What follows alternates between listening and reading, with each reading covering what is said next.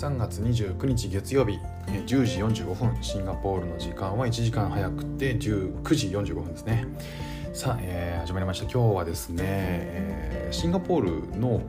ファッションの事情ってどんな感じかっていう話をねちょっとしていきたいと思います。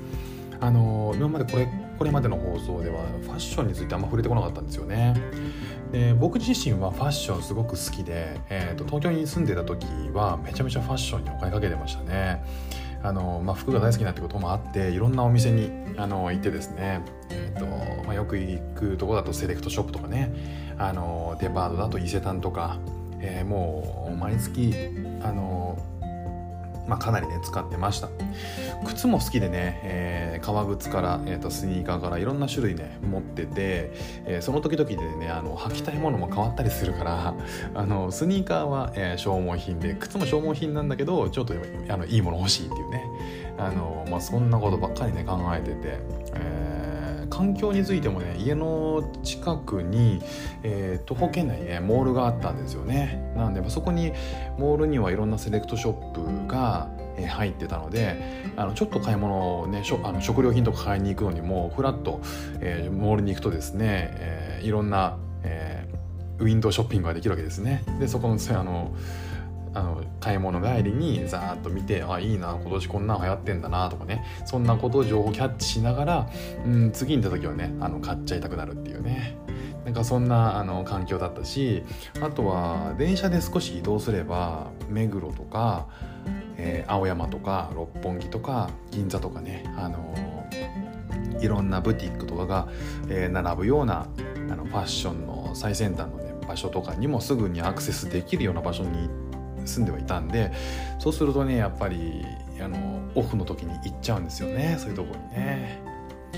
あとは会社の往復会社と家の往復のにも間にもね、えーと、渋谷の駅があって、えー、そこにちょっと寄ればねそこでもまあすぐ買い物できて渋谷の駅前なんかにはすごい大きな、えー、商業ビルがボンボン建ってどんどん再開発が進んでたんですよね。であの渋谷の駅出てねそん全然歩かずにいろんなブランドが並ぶブティックがね並ぶビルに入ることができるんでもういくらでも買えるんですよね。もちろんあの天井がねもちろん収入の天井があるから、えー、あのお財布のね限界があるからあの月の収入に応じてなんですけどまあまあ結構あの使ってたっていう、えー、ことはあのうちの妻にも言われましたね。あよく使うなみたいな風に思ってたみたいで。さあそれでですねシンガポールってどんなファッション事情か。えーと、まだね主観というか、えー、詳しくねあの本とかを見てたわけじゃないんですけども、えー、シンガポールのファッションについて、え、気づいたことをちょっとお話ししていこうと思っております。まずですね、えー、モールにはモールっていうのは商業施設っていうのは、えー、あちらこちらにあってですね。あの中心地を含めてもう本当にいろいろありますね。でそこのモールに入るとあの日本と同じようにね、えーと、ファッションがあったり化粧品があったり、えー、なんだろうなあの雑貨屋があったりね、えーと、無印良品とかも結構入ったりしますね。あとは、えー、いろんなねあのメガネ屋さん言ったかな。も入ってたりとかね、えー、するんですけども、えーと、基本的にどこに行っても大体同じ店なんですよね。それで、えーはいえーと、洋服系だとファストファッションが基本ですね。えー、ユニクロ日本のねユニクロも入ってます。あとは結構入ってるのが H&M とかあとはコットンオンっていう、えー、ブランドそれもファストファッションですねでファストファッションの、えー、が豊富なんですよねただ、えーと、僕なんかからするとこうファストファッション入り口ね、えー、いろんなこうその時々のね売り出しのものがあの安いね値段で売ってるんですけど大体まあどこも同じようなあのものが置いてあるイメージなんで、うん、そこでね違いを見いだすのが難しいっていう気はねあのしました。で、えー、そのファストファッションか、えー、スポーツショップもいいんですよね。アディダスとかナイキとかね、えー、あとはメガメガなんとか。忘れちゃったんですけどあの大きなね、えーと、スポーツショップがあるんですよね。で他にもスポーツショップ知らないブランドのものもたくさんあるし、えー、まあ、そうやってね、えーと、面がたくさんあるってことはおそらくスポーツ系のお店で、えーと、日常的なあの日常着を買ってる人も多いんだと思うんですよね。で僕がの印象だとこのファストファッションとスポーツ系えー、この2系統でほぼほぼ、えー、シンガポールのファッション市場が語れちゃうんじゃないかな。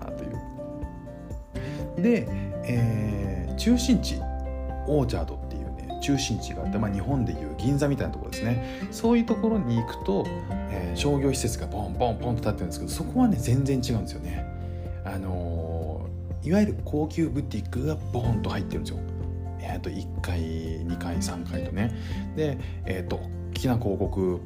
ビジュアルが貼ってあってそこはルイ・ヴィトンとかグッチとか、えー、プラダとかロエベとかそういうものが、あの入ってるんですよね。で、えー、こっちのいわゆるこうお金持ちでおしゃれ好きの人っていうのは結構そういうブティックで買い物する感じですよ。で、えー、まあそうではなくて、えー、まあ普通にファッションを買うなら大概こうファストファッションがスポーツショップなのでがっつりデザイナー付け高級ブティックとかで買うデザイナー付けか、えー、がっつりスポーツ系かかファストファッションで、えー、コーディネートするか大きくはねその3系統で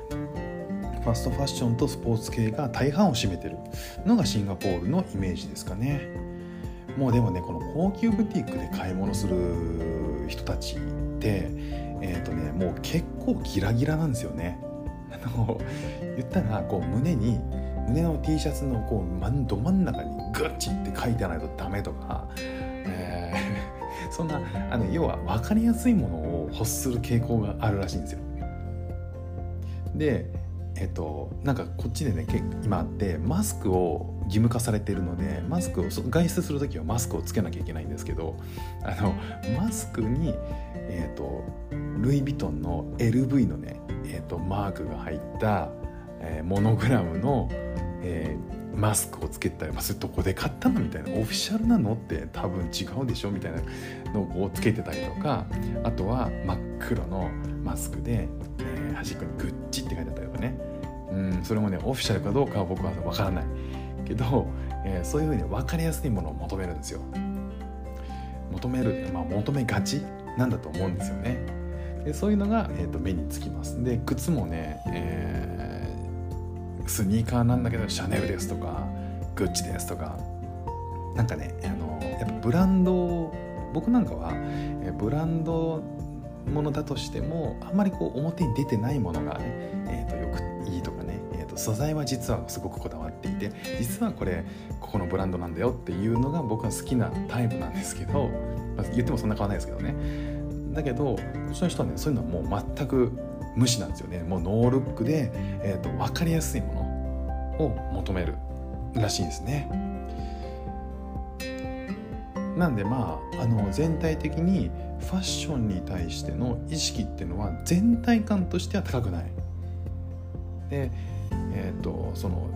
お金持ちになればなるほど、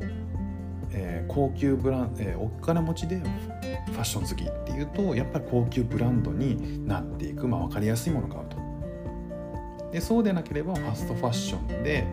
えー、もしくはスポーツ系でまとめる。今年のトレンドを取り入れた洗練されたファッションですみたいなのはねほぼないと思います。いても外国人かな。で女性もねえっ、ー、と女性は、えーと、ヒールはねめったに見ないですね。働いてる女性もね。あとは、まあ、やっぱりねこっち雨が降ったり、年中暑かったりっていうのが結構ね、えー、それを引っ張ってると思うんですよねその事情を。なんかねあとストッキングをね履いてないらしいんですよこっちの人って。なんかえっ、ー、とがっつり生足みたいな人が結構多い。で履いてる人は大概外国人みたいな感じらしいですね女性に聞くと。だから日本のファッションってすごいなぁと改めて思います。トレンドに敏感だしおしゃれにも気を使いますしね。まあこういうその場所によってね違うっていうのは環境によるものもすごくね大きいんだなと思います。じゃあ僕どうやどうしてるかっていうと今って服買ってないんですよねシンガポールで、ま、それはその働かない働いてないっていうねえっ、ー、とことも一要因としてあるかもしれないし単にね収入が、えー、ないっていうことももちろんあると思うんですけどこれがね一度東京に戻ったら欲しくなるんだろうなっていうのはやっぱ思うんですよね。あの消費者の行動っていうのを環境が作ってる、うん、これはね結構大きなことなんじゃないかなというふうに思いますね街歩いててもいろんなおしゃれな人が周りにいたりとか広告を見たりとか雑誌を見たりとかいろんなところでいろんなものを見るんで、えー、ファッションにねついついお金を使ってしまうっていうのはあの環境によるものもあるんだろうなっていうのをね、えー、と買わなくなって思いました。ということで、えー、今日はですねシンガポールのファッション事情まだまだいろいろ話したいことあるんですけども、えー、一旦ね触りのところをお話しさせていただきました。ということで今日も聴いていただきましてありがとうございました。ではまた。